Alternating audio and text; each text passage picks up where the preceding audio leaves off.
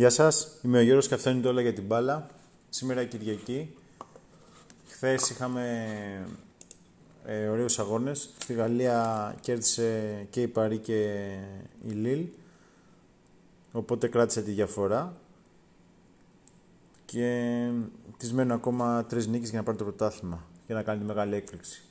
Στην Ισπανία κέρδισε η Real δύσκολα την Οσασούνα. Δείχνει ότι βρίσκεται σε καλή κατάσταση. Παρ' όλα αυτά είναι μέσα στο κόλπο για το πρωτάθλημα και την άλλη εβδομάδα παίζει με τη Σεβίλη. Πολύ κρίσιμο μάτς. Καθώς η Μπαρτσελόνα ε, σήμερα θα αντιμετωπίσει την Βαλένθια και την άλλη εβδομάδα θα παίξει ένα με την Ατλέντικο.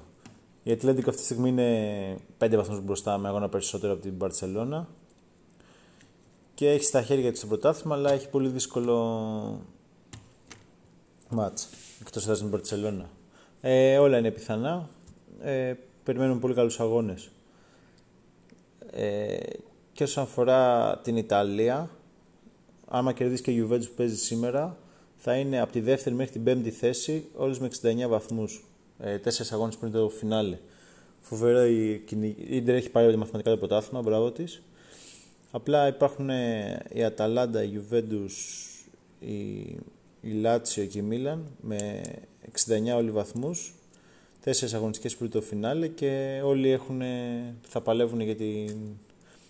να μην βγουν πέμπτη για τις θέσεις του Champions League.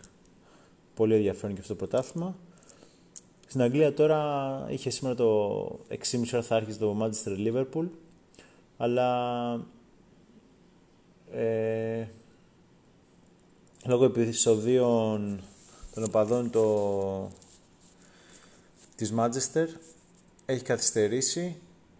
Ε, αυτοί τα έχουν με τους, με τους Αμερικάνους ιδιοκτήτες της ομάδας και θέλουν να φύγουν και γίνονται αυτή τη στιγμή πολλά επεισόδια. Να δούμε αν θα αναβληθεί το μάτι ή όχι, δεν ξέρουμε ακόμα. Αυτό ήταν το επεισόδιο για την Κυριακή του Πάσχα. Τα λέμε πάλι αύριο. Γεια σας.